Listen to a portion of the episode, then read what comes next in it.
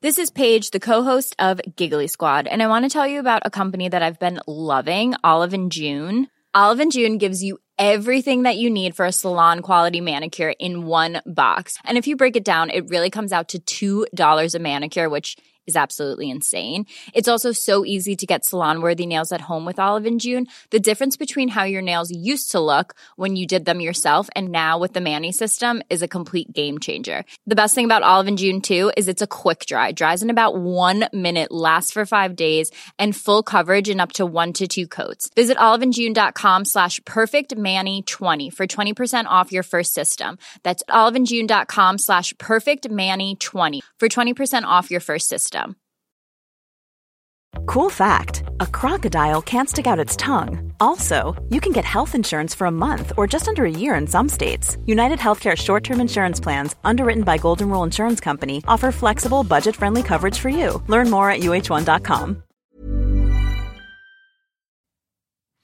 Hello and welcome to the NXT review. I'm Michael Hamflett from What Culture and I'm joined by Michael Sidgwick from What Culture to discuss everything that happened last night on the brand formerly known as NXT 2.0. But first, if you're a fan of this sort of thing, make sure to subscribe to What Culture Wrestling on either Apple Podcasts, Spotify, Amazon Music, Podbean, or wherever you get your podcast from for daily wrestling podcasts, where we not only preview and review the brand formerly known as NXT 2.0, but also Monday Night Raw, Friday Night SmackDown, AEW Dynamite, AEW Rampage, pay-per-views, premium live events. We also hold wrestler interviews, have a roundtable discussions, and a round of the week complete with a bloody good quiz, of course, on wrestle culture. So yes, it's just me and Sidgwick today. For those that missed yesterday's NXT preview, Adam Wilborn has uh, hitchhiked to Florida with Stacks uh, to fix his plane with his engineering skills using his tool belt that was a family heirloom, which is something we've always spoken about. Yes. Like if you've not been listening close enough, you wouldn't know that he's got this tool belt as a family heirloom. So both of them couldn't make it today. They'll be back on the podcast uh, early, perhaps as the AEW Dynamite preview, actually, but certainly by tomorrow, those two will be back kicking around. Is that right? It is, and look, I get it. Certain listeners might be suspicious and maybe think it's some kind of cockamamie scheme of some sort, where if this was true all along, right, Mm. and we haven't heard about it literally for years, Uncle Howdy's about. Yeah. He's at large, so Do you think Uncle Howdy is the family member with the? Do you think Yes. Uncle Howdy had the tool belt? yes, I think so. So it's, uh, But you know, th- these things can happen. WWE have taught us Yeah. that things can just not be said out loud No, for just- nine years, and then you know it, that happen, and everyone just buys it.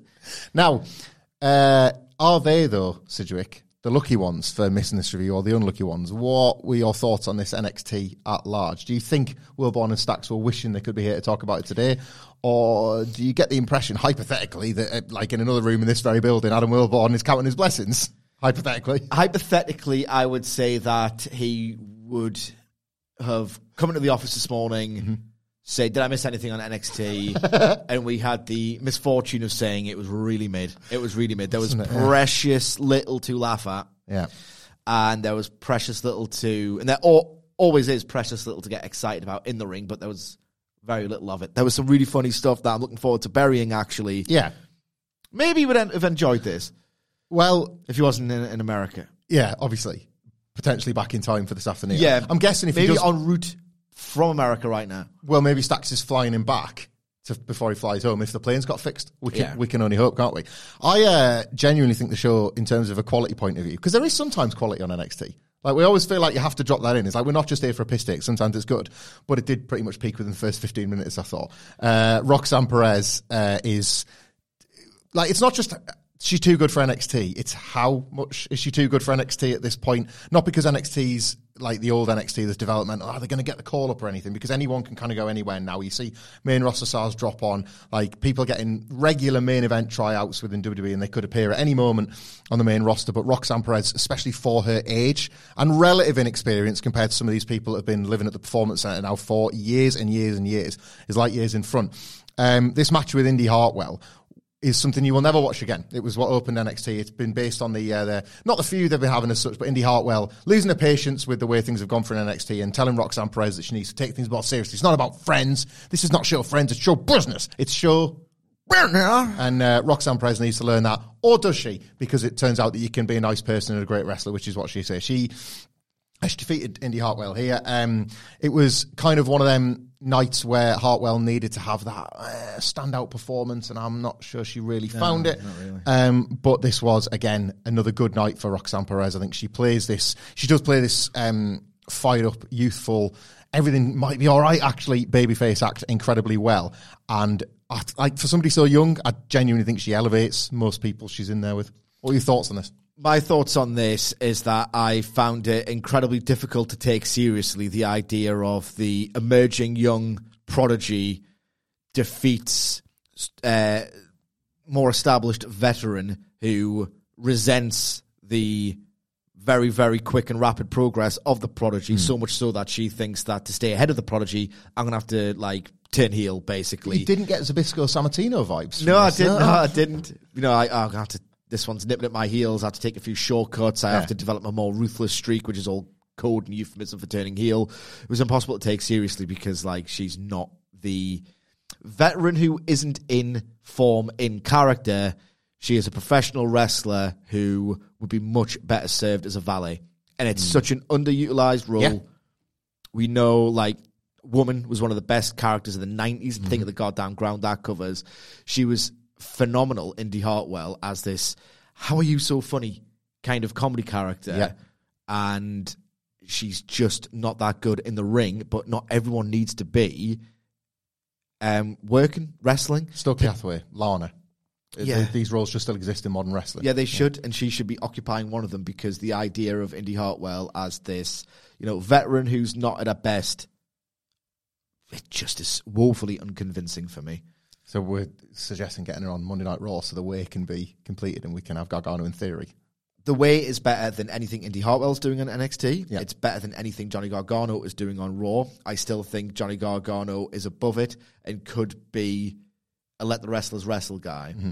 but it would be a better compromise than this. For most, yeah, for pretty much all four of them, maybe apart from Gargano, yeah. But Apart from theory, Yeah, I guess, but then I still liked him more in the way than I do now. Like, really pure heart. oh yeah, yeah, yeah. I actually felt something from him in that group rather than now as this guy. it would be a regression because enough people like him, enough people talk about whether they like him or not. Where anyway, Indy Hartwell's not good. Yeah, she's not great, is she? Um, yeah, Roxanne Perez got the win here, and um, we should point out like this. These were peppered throughout the show, but this was this match and this win and Roxanne Perez's momentum was used as part of the various um, legends coming together to judge who was going to make the Iron Survivor Challenge. There was like we can pretty much ball these into one, but we'll talk about how it paid off later on. Um, what did you make of Shawn Michaels, X Pac, Road Dogg, Alundra Blaze, and Molly Holly coming together to analyze strengths and weaknesses of the NXT roster? It was terrible. Yeah, it It was, it was really, really, really bad. it went Like- for, it's just if anybody that hasn't watched it, I sense that people listen to these reviews actually looking to find out what happened because they don't watch. This was played as like uh, X Factor America's Got yes, Talent was like judges houses pop thing. idol. That's exactly the thought I had. All the pictures on the table, a bit of conversation, like cliche strewn takes on wrestlers. Uh, to give Shawn Michaels, as it turned out, Shawn Michaels the kind of the final say. They very much he was cast as like the Simon Cowell figure, wasn't he? Um, Except Simon Cowell's got charisma. yeah, All the charisma is deserted Shawn Michaels. aye, aye, uh, yeah. Sorry, yeah. What what did you make this? Yeah, Terrible. It was like pop idol. They um the dialogue is ever even between three people, right, that we know for a fact are either very close or close enough to maintain a business relationship, even if, for example, Shawn Michaels and Road Dogg disagree vehemently about certain things. Hmm. They have rode the towns together. They've shared many experiences together.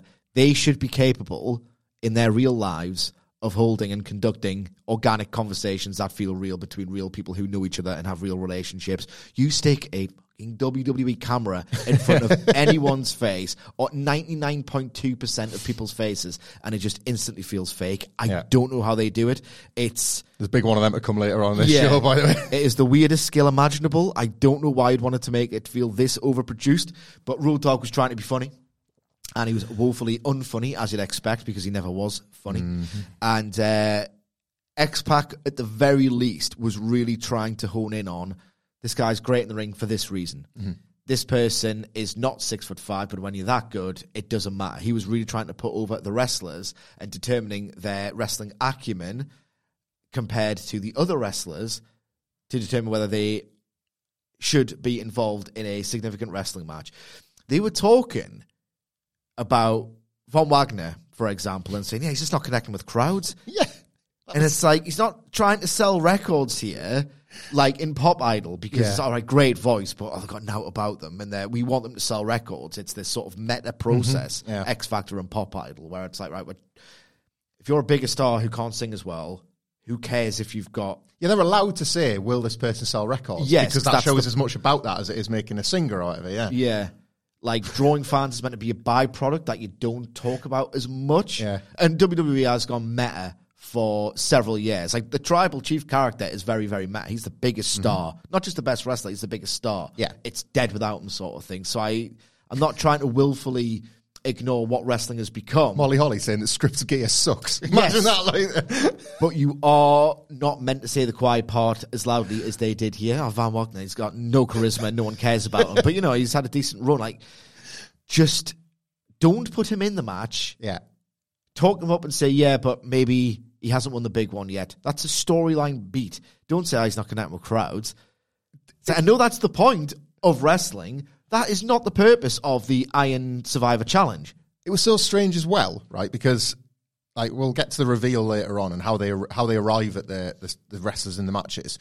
It has. We talked about this yesterday. The Iron Survivor Challenge is low key NXT having a bash at wins and losses matter and rankings. Yes. like genuinely. Um, for as much as we rip the piss out of this show, the way in which this match has been arrived upon, and indeed the wrestlers in it, for the most part, matches that take place on this episode that we're reviewing and the last few weeks have directly impacted these lineups. And in, there's like a last chance battle, which again features some others. So the fact that they've used actual things such as wins and losses mattering, which must have like made Road Dogg skin crawl. Yes. How, what's this winning run that they're on? Um, and then still gone to what has turned into almost a shoot performance evaluation on television is the strangest thing. Why not just talk about results and show have highlights flashing up? Wrestler attributes and their Yeah. results. Uh-huh. It, I, this was very, very str- not at all what I expected for WWE, but maybe worse than that. Like whatever my low expectations were, they weren't met. Um, we go backstage after the. Um, this was after the Roxanne Perez thing. We go to uh, a bit of Chase U law. Adam Wilborn probably wishes he was on for this in particular because there was some big strides forward in this storyline ongoing at the moment. Uh, there's Thea Hale, there's Duke Hudson, there's Andre Chase. Uh, Hudson uh, is feeling real guilty. He says that he's he does that thing where he does the WWE exposition of saying sorry, and then uh, Andre Chase cuts him off and like, I know I was actually there. You did it to me, but like, why doesn't like? Yeah, I know he's your dad. Like we know, Yeah. we know Dominic is your dad. It's one of the things that, as you say, like WWE, the wrestlers don't decide at any given moment if they're in their own lives or not. Yeah, I know. un- until they do. Um, Hudson has uh, it's wrestling, so everything is done by petition and all that sort of thing. And you know, like if if, if there was a smart Mark Sterling, there would be legal intervention. But instead, he's got a petition and he wants to get Andre Chase into the Iron Survivor Challenge because obviously the judges are still making up their minds up. Um, Grayson Waller, on the other hand, who pops in a shot, disagrees vehemently, as you would expect Grayson Waller to do. He wants to get into the match, uh, and they're going to have a match later on to theoretically, ostensibly, decide who's going to take one of these spots. Apparently, um, we go next to something that I imagine you're quite excited to talk about. Uh, it's Dijak's. Uh, Yeah. re debut, I guess, in NXT. Uh, he's facing Dante Chen. We've talked before about how Dante Chen's got a great face for getting his ass kicked.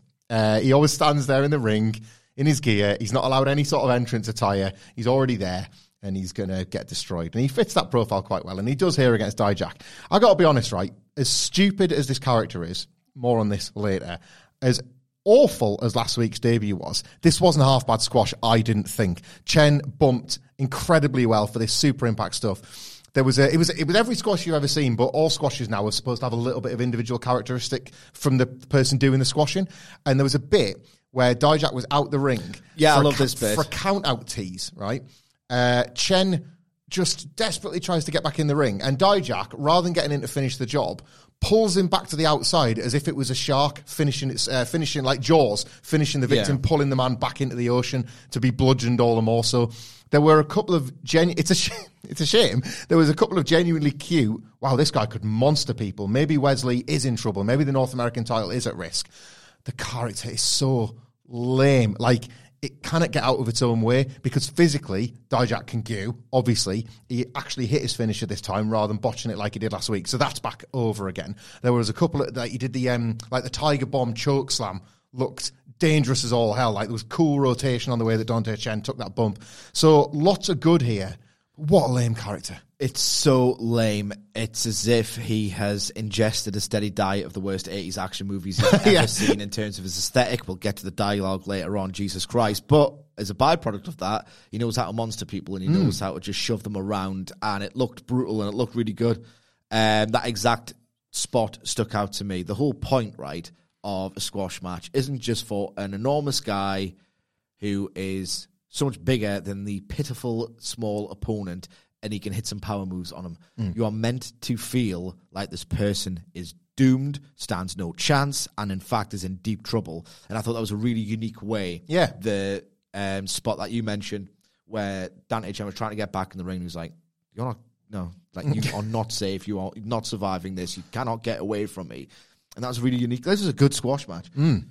But it's but it's Dijak. It's Dijak, yeah. There's a ceiling on this car. More on later. Uh, JD McDonough's kicking around um, with the Creeds. He's gone to the Diamond Mines trading place, the Diamond Dojo. Um, and they're not too fussed about JD McDonough. Uh, they just want to have the Indus-Share match. They're training for that. They're all ready for it. Um, but McDonough's hassling them. And I, like, I couldn't work out from this if the match was already arranged for later on or if it was this interaction that led to an impromptu one. But either way, we've got uh, JD McDonough versus one of the Creeds later on. We'll see how that develops. Um, So we've got one of the judging things, which we've kind of discussed in detail. So we'll go to Grayson Waller and Duke Hudson having their match next, which is ostensibly for a spot in the Iron Survivor Challenge, even though the judges are going to make their minds up. Um, so Duke Hudson is obviously now all decked out in the Chase U thing. He's trying to show just how committed he is. Um, he makes this comeback onto. He makes this comeback. He's uh, getting beaten down by Grayson Waller, but he makes this big sort of spire, like fired up babyface comeback. Then the brawl spills to the outside, and then Duke Hudson runs, uh, aiming to hit like a big boot, and uh, Grayson Waller moves out of the way, and he very nearly um, hits Thea Hale. And it's, oh, God, I nearly got you. But kind of brilliantly here, uh, Andre Chase is incandescent with rage because it was that that hit him last week. And he was like, what, you can actually stop yourself? What? Yeah. Like, he's not angry that Thea Hale didn't get one right in the face, but he's a bit pissed off that Duke Hudson could have actually pulled his punch. I quite like that detail. I didn't hate this at all. Duke Hudson said, and I think, don't worry, I can stop this at any time. What do you mean any time? Any time. What about last week then? Yeah. This is Sorry, he rolls in and then because of the distraction, Waller is able to beat Yeah, him no one straight cares away. about who wins and loses. Like, hits, hits his rolling son. I think. wins and losses don't matter. We know Road Dogg in that um, federation anyway. Yeah, I like that detail, and I also liked to a degree because Andre Chase is meant to be. It's ridiculous. He's like a kind of a new. I know he's been on the Indies actually, um, actually, but he's meant to be the the professor of professional wrestling. Yeah. who isn't very good at it. So you just go with it because it's just stupid WWE nonsense. That's actually at least subjectively quite funny, right? But this was such an on the nose. I'm only pretending to be a babyface, babyface performance that I kind of enjoyed it because it's going to make was silly and it was fun in and of itself. It's going to make perfect sense when he's revealed not to be a babyface. He He's like, added right, Chase U arm tassels. yeah, he had the Yeah. Chase U arm tassels, and I was like the idea of Drew Hudson going right. I need to fool these idiots about how I'm going to be a baby face. Right, I'm such a heel that I don't really pay attention to the baby faces when I study tape. Right, who's a popular baby face? I'm Hulk Hogan and Dusty Rhodes, and I'll just do their stuff. it's like I'll get away with it. I'll get away with it. Like g- genuinely, they seem to have fun putting this bollocks together, and it's like I can feel it as well. Yeah, I think it's like this. Is, this is uh, if it's. I feel like I'm just lying to our listeners to say this is uh, this is really cooking. This it's not because nothing really cooks on this show. But in terms of stories that you can see that there's a, a clear, defined endpoint, it's quite fun just watching them piss about getting there. Yeah. like it's it's that nice days at work thing, isn't it? I think Andre Chase and Duke Hudson are having a, and Thea Hale as well are having a lot of fun getting in on Tuesday. And like, what are we doing tonight? It's a nice vibe. Yeah, it's aye, that's very it. There's a vibe to this. It's very silly, but there's an art to silliness. Yes. And there's an actual thought process being applied here, which I'm genuinely in admiration of. I can stop it at any time. there is an art to silliness, which is worrying because uh, one of the things we've really enjoyed about NXT lately has been the misadventures of Big Body Javi. And uh, there wasn't much art to this silliness this week. He has got this. Um, so he's been doing this thing for anybody that like doesn't listen regularly. He's been uh, doing this thing where he's been laying out challenges to people that simply cannot answer them, and it's a good recurring bit. It's, It's, very, it's very. He's studied Chris Jericho. yeah, basically. it's still it's stolen from Bret Hart. It's stolen from Chris Jericho in his big list, but it's been decent comedy. And he's got the uh, charisma to pull it off as well. We've always been, uh, he's a bit of a cult favourite, I think, Yeah. Big Body Javi was, isn't he? Because he's always shown that pretty much from the off. Um, but he's here this week with something a little bit different. It's Big Body Tuesday. It's uh, piggybacking off uh, Christmas shopping and Black Friday sales and all that. And he's basically got his Big Body having merchandise, presumably off the cult success that these last few weeks have gone for him. So he's got a um, baseball bat, uh, and he names a baseball player, and he gets the name wrong. I think Adam is it Adam Judge? I don't know. Anyway, like him and like Mackenzie It's Mitchell. Aaron. Aaron Judge, yeah, him and Mackenzie Mitchell. Like he's getting it all wrong, and she's correcting, him. and that's the bit. As usual, she's pretty great in this, still like bouncing off his stuff. I disagree, but we'll move on. Okay. Uh, what else is he flogging? He's also got his uh, big body pillow, which uh, she reminds him already trademarked and already exists. Uh, he says that he does the he does the sable thing for a bit of uh, podcast law. Men want to be him, women come to see him, which she rebuffs immediately. And he's also got a, a eau de parfum, which uh, she says, "Ugh, that smells like rotten eggs. Blech." That's a real dog line. Yep. Uh, anyway, this does have some LTST because obviously when he first started doing this bit, the first challenge he laid out was to Axiom, who had been stretched out having lost to JD McDonough. Uh, but Axiom is back, and Big Body Javi had no idea. But now, you know, he's kind of hoisted by his own petard, and the match is set for later on. Uh, he's been surprised by Axiom, and it's, this guy's got his comeuppance. Ah, it felt like the train was careering off the tracks here. I'm still rooting for Big Body Javi. Yeah. He's got something. This will be a. We're still fighting for this title. I'm still fighting for this title. Big Body Javi's got something. Um, and I think this will be a nice little misadventure that'll be fondly remembered when he actually becomes somebody. Mm. Yeah. Rooting behind Big Body Javi. They took it way too far. Mm-hmm. The idea, right? Is it Mackenzie? Mackenzie Mitchell. Mackenzie Mitchell, right? She was poorly scripted here. The idea of we see with Renee Paquette, we saw it with Mean Gene Okerlund. You're meant to be steadfastly professional. Even when you know better, you have to do your job, be professional, be impartial. It's only when the heel dickhead really winds you up where like Renee Paquette can kind of like roll her eyes a little bit, but like very subtly Yeah. and Mean Gene Okerlund had conniption fits. And, oh, oh, oh, you don't start by saying that the subject you're interviewing is a clown and that you don't want to be here today. Yeah. It's that you have to to build that kind of fake authority as a broadcaster, which is a very significant role in pro wrestling. You have to be impartial until you get tested. Like him saying, I want to fight this person, they're injured. Like, and she saying that they're injured, they're suspended. That's her product knowledge. That's yes. Yeah. And then she can then slowly start to disbelieve what this person's saying. You don't start out like that. Mm. It just becomes a bit. Yeah. And it just, this wasn't rot- rotten eggs, like something my cock. That's not funny. That yeah, that was absolutely terrible, and you could feel it as well, couldn't you? You could feel this like WWE comedy Ah, eking out of it. dying inside. I was dying Zero inside. charm to this, um, as there wasn't to this next minute, which was criminally agented because it went about like twelve or thirteen minutes, I think. Um, Kiana James versus Fallon Henley. Axiom, by the way, is back and he accepted the challenge. Yes, yeah, we've got uh, we've got Axiom back in action. Um, Axiom, yeah, Kiana James and Fallon Henley. Um, not the payoff exactly to a storyline, which I'm like very keen not to get your thoughts, but again, we might have somebody from this storyline Potentially. in the podcast studio. Who, Potentially. who can say it? Um, yeah, Fallon Henley and Kiana James have been feuding for a little while now because obviously Kiana James wants to buy Fallon Henley's bar, and there's all these family memories. Problem is, this is starting to f- like get set up or get positioned as a blood feud. And I'm not just talking about the blood in his cack, but like Kiana James may have to try and um, sleep with Broggs. I always forget which one Sir Wank-a-Lot is. But anyway, Broggs or Briggs Uh, or Josh. Wanks-a-Lot is Brooks Jensen. Brooks Jensen. There's a implication that she might end up sleeping with Brooks Jensen, or indeed, even grosser, sending her assistant to sleep with Brooks Jensen so that he signs the bar over. Uh, which is why they're kind of like you'll see like Fallon Henley and Josh Briggs like slapping him across like get your head in the game. You know, I, I can't do the voice really. Like we, I can't- I yeah, can't do We've had him on the podcast. I can't really do the voice, but in order for any of this to feel real, they remember at the very last minute that this is a pro wrestling show and you've got to have a pro wrestling match. So that's why I think this got as long as it got, but this didn't remotely scan as a blood feud. This was proper, proper. Uh, let's have a performance center match. What did uh, Prince Albert think of this? Well, let me tell you how you bumped wrong. We need to do some more drills on this, blah, blah, blah. On fucking telly. I got nothing from this. And like Fallon Henley, I've recently been going back through and looking at some of the stuff she's done on Level Up, on Dark. Like, I'm not becoming like a Fallon Henley truther, but like, I basically, I just wasn't aware. Like, my feeling, She's a bit more snug and mechanically sound. yeah, my feeling as a pundit was that I didn't realise quite how much he had in the locker because you're just seeing all this Sir Wanks a lot of stuff instead. And I didn't get any of that here as well. This didn't seem to. Uh, I've already find forgot him who won. Maximising her minutes. Kiana James won. Kiana James won because I was I had to like double check my notes there because she's got a 401k as the uh, as the finisher because she's a businesswoman. Um, so yeah, Kiana James gets the win. It wasn't for the stakes for the bar, like, but now she's beaten her. What she has to put it on the line in a ladder match. I, like I don't know what, but anyway, yeah, she beat her and this didn't feel real.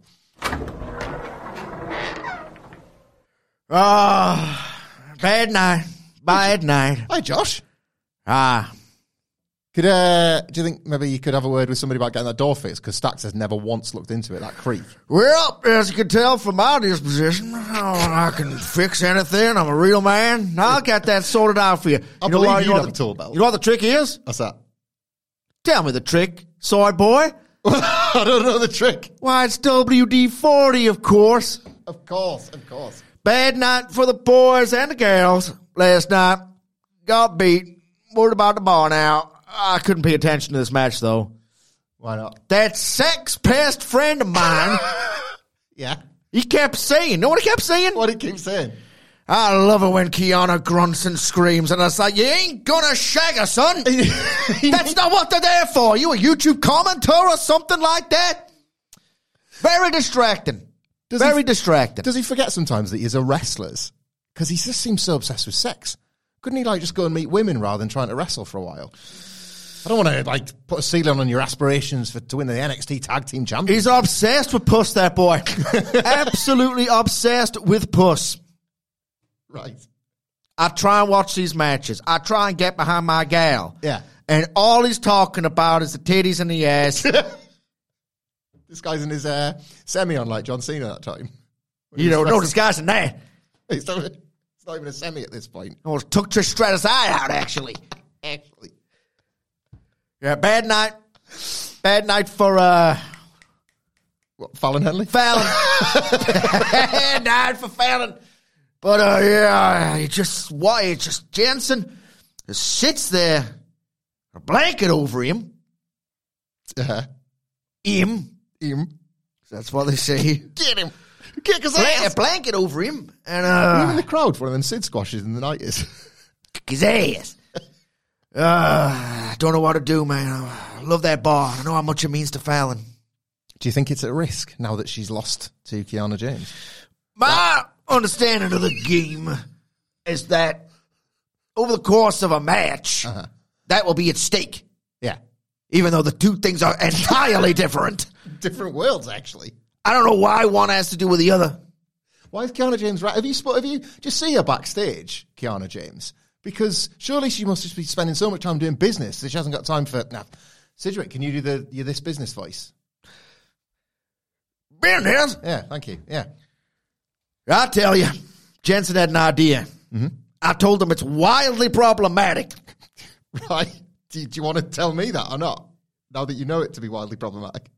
Well, I don't think it's going to happen, but I know that Road Dogg, and it might actually happen. Right. Yeah. Ladder match. Uh huh. Yeah. Fallon wins. Yep. we saved the bar. Great. Kiana wins. And I said, Jensen, they ain't objects, but I'm actually worried about this is the way it's going to go when he gets to shag it. I know, son. She didn't consent to that, but I do think that they did something with Indy Hartwell, did they not? They did. Yeah. It was about whether or not she could marry Dexter Lumis. I think. Worrying. Yeah. A worrying direction this could take for my career. I think so. Your career. And Valens. I did not expect No. um, Mr. Briggs, of all people, to realise that that would be a bad direction that I'm actually worried that they're going to take. People don't think that in backwater Southern Hick dive bars they're talking about things like problematic connotations. But people shouldn't be so stereotypical. No. That's what we've People learned. should not be stereotypical. That's what we've learned from this from yet another Indeed. learning tree of an NXT podcast. Yep. Uh, Malik Blade is devastated about uh, it's not funny because like they've obviously used this jumper, this like a family heirloom, A family Literally- heirloom. Literally, actually, I think it was his uncle's or his dad's. He did. He did. This was from a few weeks ago. We're taking the piss, but like it got Von Wagner obviously tore it up in that skirmish the other week. Uh, but uh, Edris Enofe and Odyssey Jones uh, are there to cheer him up. Um, yeah, Malik Blade is going to fight Von Wagner and make a point, but he's going to do it alone. He doesn't need them out there to help. So we'll see how that develops later on.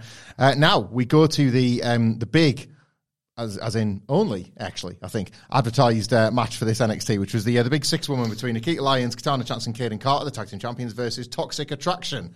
Hold on, stop everything, because Zoey Stark at this point just wants to kill Nikita Lyons. So she just decks her straight away. She attacks the leg. She uh, tries really hard to continues to get the heel character over. Does a there's a sneer and a smile. She's she's happy with her work. She's she's pleased with this. But uh, anyway, uh, Lions could be injured. She could be out. She's targeted the leg again. So we'll see if this match can even take place. Who knows? Who knows if it can even go ahead? Like, I'm sure there's already a main event in place. So it's not like they could just slot this in at the end of the show. Like, I, I don't know how they would fit it in because I'm assuming there's already something going on last. How's Well- it gonna, how's it, how's it going to work out? Don't know. Anyway, from the complex jungle of trying to book an NXT show to some other jungle or a forest, maybe in Ireland. Yeah. We don't know. But what we do know, I had to write down because I kept trying, I was practicing the pronunciation of this name on the train this morning. We do know that Lyra Valkyria is uh, coming to NXT. But uh, is it a woman? Is it an animal? Cedric, what is her thing? Because the implication here is that she used to be a bird. Talk me through this. Again, for people that listen to this rather than watching, talk them through this. There's a famous uh, line, catchphrase, slogan, whatever, surrounding a very famous uh, fictional character, Superman. Okay, so the idea is, could it possibly be this impossible thing? No, it's Superman. And then with what's her name? Uh, Lois Lane. No man, the new character. Oh, uh, Lyra Valkyria. Lyra. Lyra. Is it a bird? Yes. he got it in one. no one would ever say that. Why would it be a bird? Even in Superman, it can't possibly be a bird. Is she going to tag with someone that used to be a plane? Is that where this is going? Some Superman law. Is it a bird? Yes. When you're ready to pop the question, the last thing you want to do is second guess the ring. At Bluenile.com, you can design a one of a kind ring with the ease and convenience of shopping online. Choose your diamond and setting. When you find the one, you'll get it delivered right to your door. Go to Bluenile.com and use promo code LISTEN to get $50 off your purchase of $500 or more. That's code LISTEN at Bluenile.com for $50 off your purchase. Bluenile.com code LISTEN. One size fits all seemed like a good idea for clothes Nice dress. Uh, it's a it's a t-shirt. until you tried it on. Same goes for your healthcare. That's why United Healthcare offers a variety of flexible, budget friendly coverage for medical, vision, dental, and more. So, whether you're between jobs, coming off a parent's plan, or even missed open enrollment, you can find the plan that fits you best. Find out more about United Healthcare coverage at uh1.com. That's uh1.com. Hey there, it's Michele Norris. I'm host of a podcast called Your Mama's Kitchen. When I travel, I'm usually looking for a way to find a taste of home when I'm not at home. And one of the things I love to do when I am at home is entertain. And Airbnb allows me to do that. When I was in California recently, I rented a house that had a great kitchen. And when we were sitting around the table, we're all thinking, we're in someone else's house. Someone could be in all of our homes as well. If you have a home, but you're not always at home, you have an Airbnb. Your home might be worth more than you think. Find out how much at airbnb.com/slash host. Well done. There's a bird lady who has, yeah, outgrown my old feathers. It's awesome. But the feathers are a, me- a metaphor, actually. yeah, she shed her skin and she's a new arrival and she's going to be better than ever. It's all a ridiculous metaphor, except she's actually wearing feathers and is in a forest and did look skyward as a youth because she was enchanted by the birds leaving Ireland. She is a bird. Yeah. But people think, right, we're just Stomp, clap, stomp, clap, stomp, stomp, clap, stomp, clap.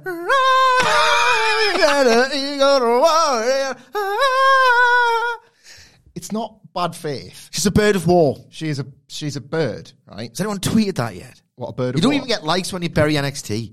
Nobody knows what you're referencing. So That's uh, You know what? What? I've got an idea for a. I got an idea. Uh, Maybe I'm not. Just remind me, I've got an idea Okay. after we record because I don't think we might not be able to do it. All right. But I've got an idea for a podcast Mm. that I'd like to do. And if we can't do, we'll just pretend it's one of the ones we do do. Okay. Okay. Remind me because All right. it's something like Shawn Michaels, right? Yeah. All right. Well, it- this might tie in. Like people think sometimes we're just taking the piss for taking the piss for sake. This is not. A bird woman. she's a bird woman. This is not bad faith criticism because, like with Uncle Howdy, like with Joe, like Joe Gacy when he's using flesh eating monks to get to Bron Break, whatever it is, they all grab a fucking hold in the end, don't they? I know. Like whatever they do, whatever jungle have come from, Alba Fyre communicates only in flames at this point. The bell rings, they lock up and they grab a hold. Like every single time. And it just renders these like Kiana James that wants to buy a bar. You should probably want to be a wrestler. Like you've chosen your job. Tony D'Angelo, as much as we love him, should really concentrate on one line of employment or the other at this point because he's making money in neither, it would appear. Like In a proper it's fun- so weird. in a proper functioning wrestling company, there was a wrestler. Her name was Britt Baker. You might have heard of her. She's a star. She still works. The idea that she was a shoot dentist in real life didn't get over because it was like kind of ridiculous. You go, oh, It's like, and oh, that's that- it. That's good. Yeah. I don't necessarily think her shoot dentistry career has any impact on her ability to wrestle. So when they said, you know, she's a shoot dentist, I went, oh, that's quite impressive. Hmm. Don't keep saying it on telly because that may, uh, affects nothing about my enjoyment of her character or my support of her character. And they have fake jobs, worked jobs. How's that going to work when the shoot one doesn't even impress me that much? No. A shoot bird. Yeah. Well, like, and again, to use uh, bird iconography, we've got Athena, who was big into those like robot wings she would come out with in her entrance, and people are like, oh, uh, then I'm glad you like them. Can you uh, hit the eclipse, please? Because it's a stunner from the top, and that's cool. Or, as is happening now, do you want to kick some ass? And then people are suddenly like mega invested in Athena all over again. The wings are nice for her, but it's not part of what gets her over. They just ignore that completely NXT, don't they? Uh, it is absolutely 1000% gimmick, gimmick, gimmick, gimmick. It's it's not even- like occupational stuff. Was Vince McMahon sitting down with these people that he believed to be grey lumps of trash and said, "Tell me something about your life, and maybe I can sell some action figures off it." So, like, it kind of stands to reason that if a toy looks like a tax man, he's going to be different from all the other wrestlers. Yeah. Thus, IRS is a tax man. I'm not justifying loads of terrible gimmicks, but that was his rationale.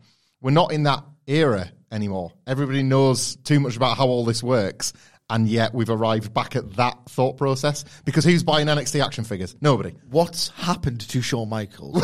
Shawn Michaels in 1995, alongside the Kliq, were like, awarded a pretty sizable degree of backstage power and influence because they were saying to Vince, Yeah. this stuff is a complete and utter load of bollocks. Mm-hmm. We can see the future.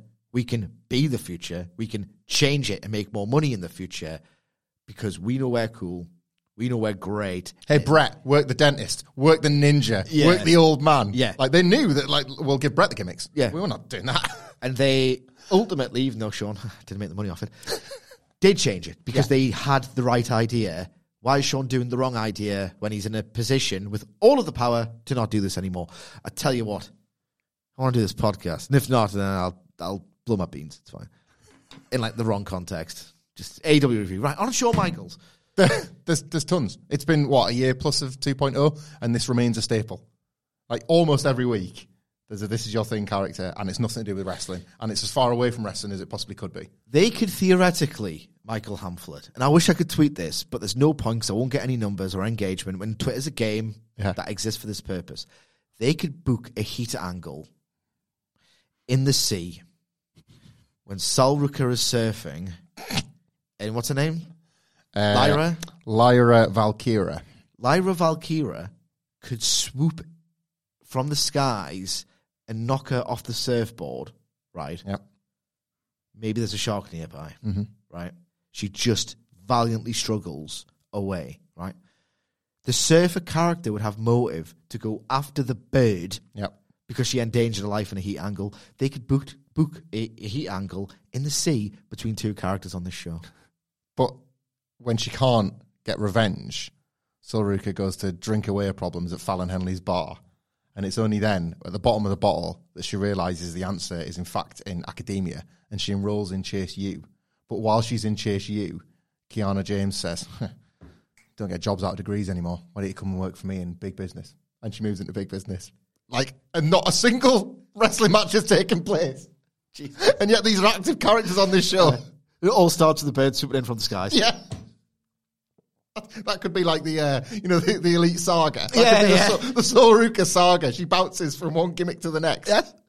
Yes. And they're like, Zoey Stark's Dexter in a quiet heat angle. Like six months of that. Yeah. And then Zoey's like, I've injured your leg. You're going to have to take me on a deadline. Huh? Uh, right. Big Body Javi and Axiom also go too long. Um, this is Axiom's return match. It's more of a showcase for him. I feel a bit sorry for Javier Bernal because he was cast in this jobber role before he kind of was given the permission, I guess, to start getting himself over and getting his character over. And it's a bit like they've forgotten that in the way the agent in this match, I thought. Axiom returns, gets his win. He's immediately re-established as a big deal. And like, well, you know, we'll see why that is later on. Uh, I don't know. I feel like this needed. We'd sort of fantasy book that Big Body Javi could ride this gimmick all the way to deadline, where somebody would return or make a surprise appearance and just flatten him. And Axiom, I think, on that, not that Deadline is that much bigger a platform than Weekly NXT, but it would feel that way. And they were like, you know, I've been talking for weeks and I'm ready, and it is Axiom. And it was like the guy he buried right at the beginning has heard that and he's come back because it's happened on television and this is effectively the payoff to that Big Body Javi character. I sort of thought like this was mistreatment of a few good weeks of television. Decent as it was to see Axiom back. yeah. My only prevailing thought on this was that Axiom, understandably, is light years ahead Yeah. of Javi right now. There's a bit where Axiom threw a drop kick. I was like, how did he rotate that quick? Yeah. It is ridiculous. And when Javi was trying to get the heat, it was like, it feels so much slower than it actually is in contrast to Axiom's just next level athletic brilliance. Mm. So this was a match of two halves, shall we say. I still think the play is the tag team. You know, with uh, Nathan Frazer called uh, Maths and English, uh, and they just do flippy stuff together as a team. I think that's like I think that's ready. But it would have to be math. Oh, math, math, and English, Trig and English. calc, Calc, Calcu- calc and. English. Calc Calculus and English. What them as a team? There's be? calculus, there's trig, geometry, study hall, recess, freshman. sophomore, I'm, I'm out. junior. Ju- junior, junior, PS one eighteen. That was the school uh, Hey Arnold went to. Wrestling 101. Completed it. Ah, I'm glad we make each other. laugh. Yeah, Uh, from Pretty Deadlies to Pretty Deadly. Yes, boy! I got the wrong way. Great crack this. 'Cause Pretty Deadly just, just pretty deadly all over the screen. And then explain that next week it's time to celebrate at NXT because, well, as we all know, 7th of December, or 6th of December by next Tuesday, it's Christmas! yes, boy. What? What's that going to be? Like pretty deadly, just having NXT, like having NXT Christmas Day a full month early. Is this because deadline is going to happen? Then they're going to like take some time off the taping or something. We might go back to the to the UK. Oh yeah, of course. Oh, that'd be fun. Like pretty deadly doing Christmas stuff. Yeah. It's, is patter, isn't it? That'd be great. Oh, I'm ready for this. So we go next to Apollo Crews, who's riding in his. Oh, journal, my God. Actually, uh, we know Apollo Crews is this thoughtful Oh, my figure. and God. See him out and about um, as he looks not just into his journal but into the future, which we know he can see, unless he's someone's fired in his face. In fact, I haven't got the app for that. We're not doing that this week. That's what we can do for Christmas next week. We can bring Wilborn's Christmas app Yes. back. Uh, and Bron Breakker, it's like a four camera shoot. I counted, I counted four separate cameras. Bron Breakker sits down at this diner table with him. First observation, uh, you forget how big wrestlers are until you see them interacting with normal things, and suddenly, like, just a diner looks like they're in like a toy town because they're too big for this Yes. table. Like they're just giant fellas and they're too big for one of these tiny booths. Uh, tiny booths. Uh, Bron Breakker has come to see him. The chat, right? We'll we'll delve, delve into some of the lines specifically. This is Shawn Michaels NXT 2.0 doing um, Heat. Yeah, the generic chat between the two, Pacino and De Niro, is like, I'm the best, no, actually, I'm the best, and the reason I've come to NXT is to kind of put you in your place and remind you that I'm the best. And Bron's like, no, I'm definitely the best. And Apollo's like, no, I'm definitely the best. And then they both agree to disagree, and we'll see who's the best at Deadline. That's the. It That's could the have been, crux of this. could have been done without all of this, right? But there was just a couple of like lines that popped me for how stupid they were. Bron Breakker sits down, right? So this diner, which is just we've never seen this diner before. It's like Wilborn's tool belt, right? And yet Bron Breakker sits down. And the first thing he goes like, "Figured you'd be here," as if like Apollo Crews just uh, when he goes missing. People are thinking, and then he and then he Hang on, that. hang on, hang on. I thought that it was Apollo Crews who could see into the future, knows where people are and what things are happening. But apparently, Bron Breakker just knows where people are. Well, but he says, "Figured you'd be here," as if like this diner is familiar amongst the boys in the back. In the back, and then he goes, "What's good on the menu?" so it's like, is it brand new or what? Make your mind up, pal. Like the same line. Figured you'd be here. What's good on the menu? Eh? right. So they're going back and forth. Apollo Crews at one point says, uh, "Now I've been around the infectious environment of the performance center." It was like, well, that's 2020. Paul. Wants his patter back. Triple H, Triple H told me he sprayed the canvas. So come on, It's like a sword, actually. Of course, it's like a sword. Everything's like a sword, Triple H. order a skull. I know you can see the future, Apollo, but uh, can you stop seeing the past, please? We're all trying to forget it. Bron says, uh, "You don't think every day of my life I'm at the gym at six fifteen a.m. to keep this body in shape?" He says, "Like he's putting is he one sugar in his coffee or something like that?" And then Apollo's like, "I'm there even earlier." What? Good job, Ron. I don't sleep. yeah, proper, is it? That's why I get there even earlier. Like the, I cut, leave before cut. you even come. So. Do, yeah, actually, do this again. Cut and start that again because that does not work. Like I, I get there late and I go at uh, six fourteen a.m. So that's how they've now bumped into each other and the gyms revolving doors.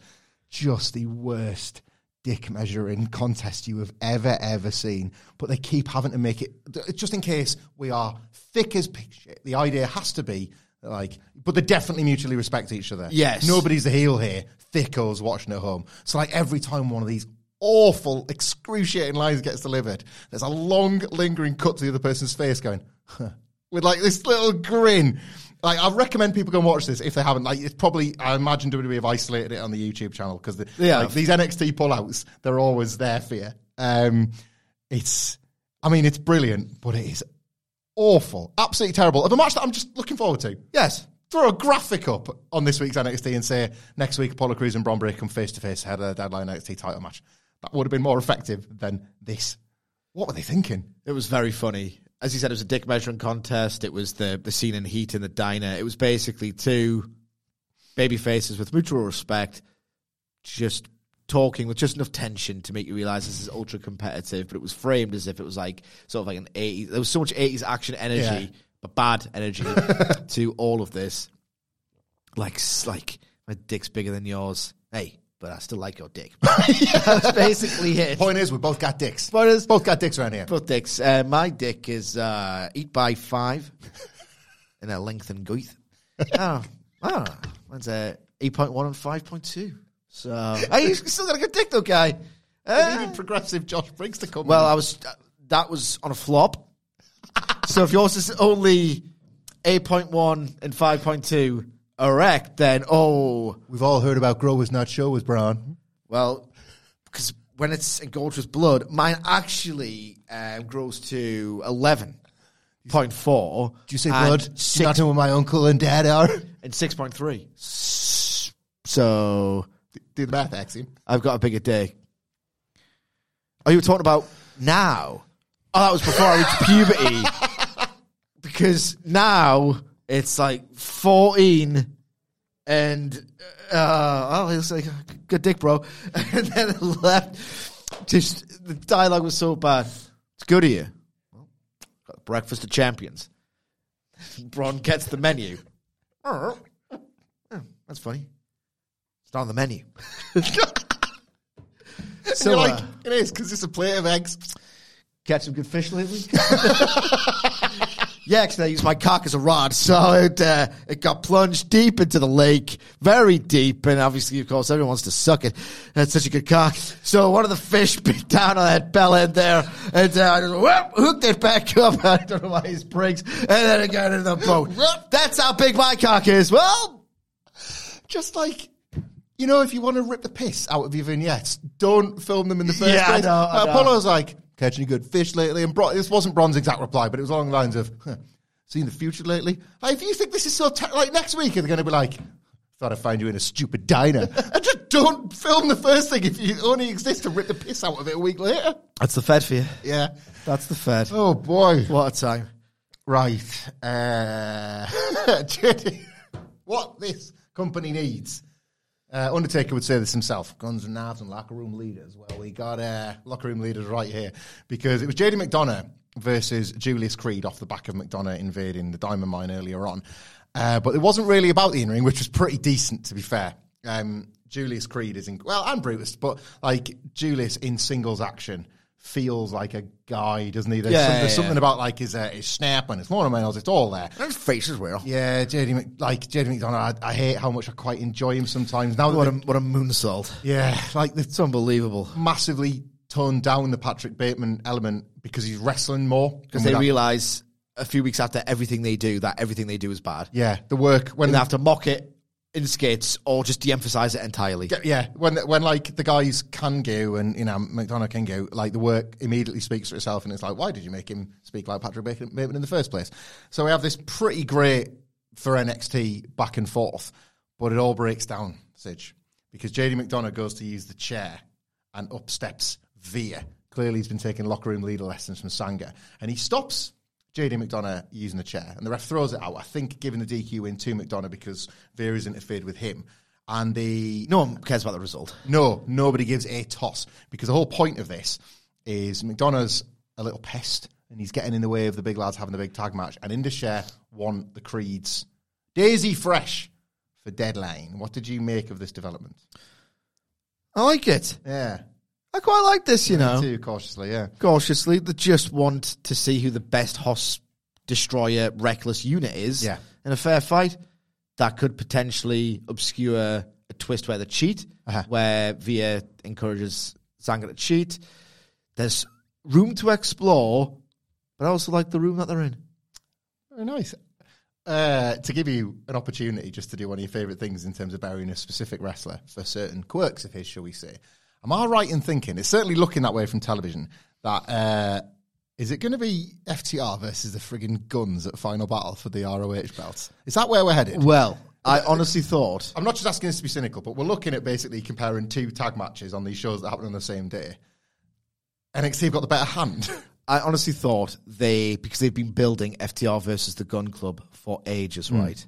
That it's not going to happen on a random dynamite.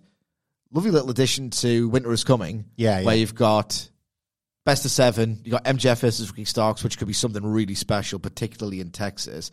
Why not give the Gunns 15 minutes to see just where they're at, where they are at? Obviously, FTR are so good at elevating people that I wouldn't necessarily be a true indication. But that's absolutely fine mm-hmm. special TV fare for me, particularly when he built it. I really enjoyed the Gunn Club on the outside. Yeah. It's not, I didn't think it was going all the way to Revolution. I thought it's winter was coming. I thought, final battle with this. I would prefer it. Because they seem to have very much dropped a thread. I would prefer it if it was Gunn Club at Winter is Coming. Immediately, what comes first? Whoa. I think final uh, final battle I think is around the 11th ish. I think Winter is Coming's like the uh, 16th. Yeah. I don't know. Either way, do the Kingdom at one or the other. Kingdom, and at yeah. least Kingdom will probably give you a better match. Yeah.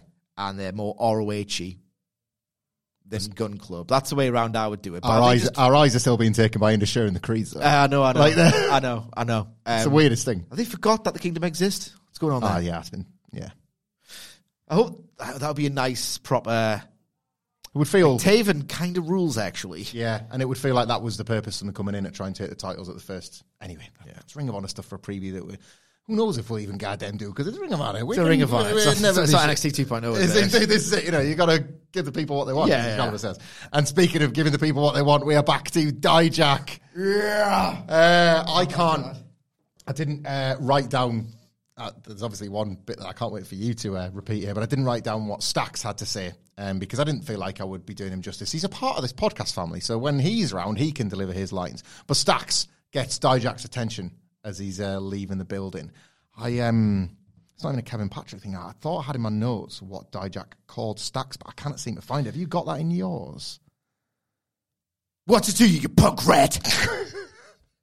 A punk rat. I, I, a punk, ra- I cannot wait for what, to hear what Stax thinks of this. I'm glad we've got uh, an in to Staxy. Yeah, we've got- we've got the- we need to find. yeah. How does it feel to be getting called a punk rat? A punk rat. Imagine, Punk rat. imagine that. A, a punk, a rat. Who do you think you're talking to, you punk rat? That's Dijak. Oh my god, I'm not. Is not a bit. It must be hard at this point for the newer listeners to distinguish what is a bit and what isn't. Yeah. Obviously, they weren't talking about their cocks. No. that was I was just doing a an extension of the logic Yeah. there for comedic effect. Dijak literally called Stax a punk rat. Punk rat. He sounds like, uh, is it Bebop and Rocksteady? Yes, yeah. That's exactly the kind of thing they would say in that exact cadence. When they really- were going to threaten to beat up Splinter before the Turtles interview. Yeah, yeah. We'll get that punk rat shredded. We'll get that punk rat. You punk rat. But he's an absolute joke. Rat. Punk rat. What is a joke? The joke that was the segment continued. Um, Tony D'Angelo uh, got in before the sites did.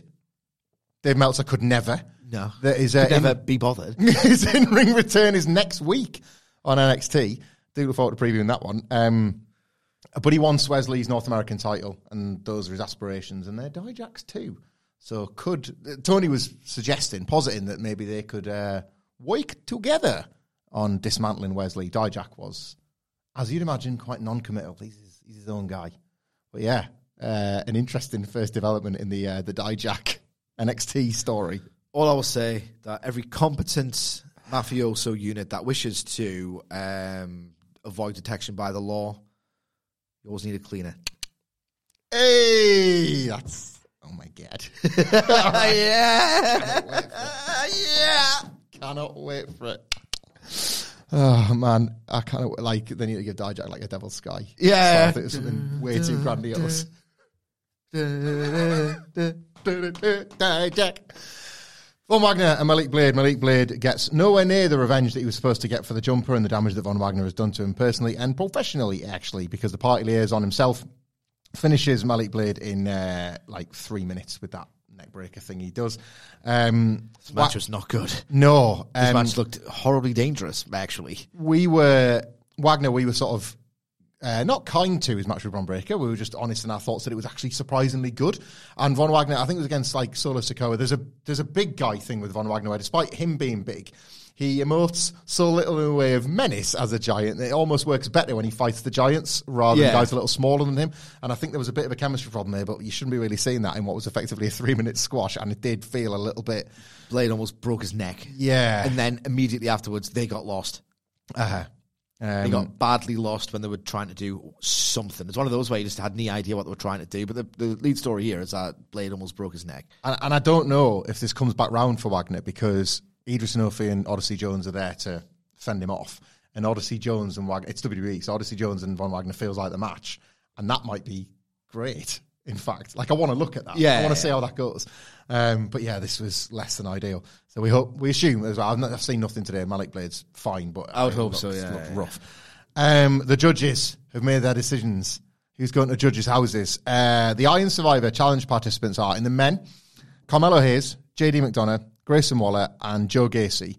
There is five people in the Iron Survivor Challenge, and it's WWE, so there's always like a last chance battle, isn't there, for the final spot?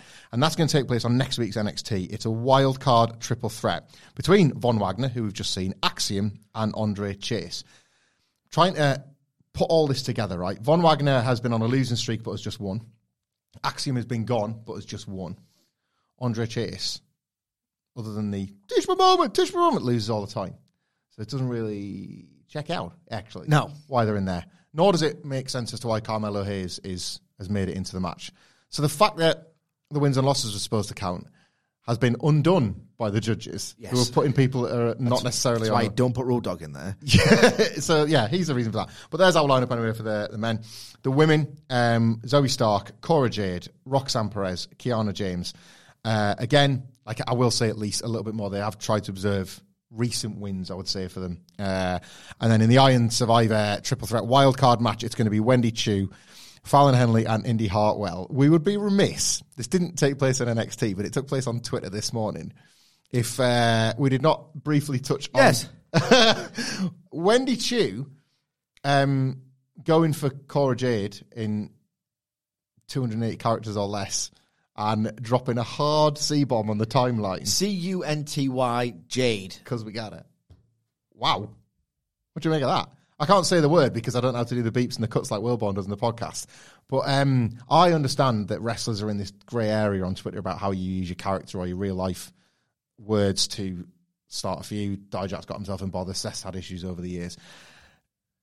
It's WWE. You, you cannot do that, can you? Well, it's WWE. You cannot do that. And uh, also, Hamlet, there's America. There's, there's America. We use that word. It's a term of endearment Yeah, and an oh, yeah. insult, and it's so normalized. And it's just great. Yeah. Such a great word. But the Americans absolutely hate it. Hmm. Firearms, great. Uh, wars you shouldn't be going into, wonderful. Undoing the first uh, free healthcare package you've had in your nation's history. Wonderful. Class. Yeah, class. Get that done. Get, get her done. Get her done. This word, no, no, no, don't use this word. A weird set of values. So we'll see where that goes. Because I, I, like again, is it like th- are they mates? Do you infer from that that like she's giving her the nudge? Um, do you mind if I tweet that? Like showing her the phone backstage, and Cora's going. That's how it all bloody works. You hope so, you? Until it doesn't, and you realise, oh, hang on, AEW might be screwed actually. You see like some potatoes next week. Yeah, yeah, yeah. Anyway, weird. Uh, Main event time. Main event time, and luckily there was nothing else for the remaining ten minutes of this show, so they were able to slot this match that should have taken place Yeah. earlier in the card here. Whew! Thank God. I don't know what would have happened if what happened on Raw occurred, where Kevin Owens and Jey Uso had a little chat. Yeah. and uh, and people start finally understanding why we take issue with these sort of contrivances. But anyway, Toxic Attraction versus Kayden Carter, Katana Chance, and Nikita Lyons. The whole story of this match is that Nikita Lyons is obviously carrying this injury, but she's trying to gut her way through it because she's a baby face and all this sort of good stuff. Um, the bad knee is ultimately the undoing of the baby faces. It gives way, um, despite her fighting back and getting the hot tag. It all just falls apart when uh, she can't support herself, um, and she takes the L to the um, toxic attraction, doing their like. It'd be generous to call it total elimination because it doesn't look like it could actually hurt you. No. You, you know the thing, the high low dealing. It's not do. even like nearly elimination. no, totally fine. yeah. So they hit totally fine uh, to get the win. Totally Um, take a bump. Buy and sell. which was um, the safest out for this match, which is not the way you should think about it if you're trying to invest in a story. But I think from an analytical point of view, Nikita Lyons has lost because she's heavily injured, so they can blame that on Zoey Stark for that payoff. Meanwhile, uh, Toxic Attraction, uh, Gigi Dolin and Jacy Jayne have got to win as a tag team that suggests that they could be in line for a tag title shot, even though they've been nowhere near those belts for ages and they pinned somebody completely unrelated to the tag champions, actually. But that's what it felt like this fucking was trying to do, did it not? Yeah. My thoughts on this match were mixed because Katana Chance, mm-hmm. cooking. Yeah. Like I was less high on the tag match that they had with Starks and Stark and Lyons before. The heels, turn. by the way, they're so unlikable. Oh, they're so unlikable, but I'm almost impressed when I kind of like resent the performer and they do things working babyface that pop me. Yeah. It's like you're actually you must be good. Uh-huh. You're a stubborn bastard. she always had the Ninja Warrior stuff, didn't she? Was like, she always had like that. something there, yeah. But she connects with that stuff now. Hmm. She can slip behind and yeah, I think she's like she can slip behind and mount another phase of offense. She can really connect with the dice to the outside. Like I think she's greatly improved. Hmm. And so I was kind of into it as a result watching her. And then the big bit of the match, and you're meant to feel ah when your bloody knee wasn't blown out. Yeah. You might have connected with that kick. Nikita Lyons tried to work a missed kick, and she just basically went, "Hey!" That's the only way I could. It wasn't like, "Ah, I've stretched it too much, too long," and like, ah.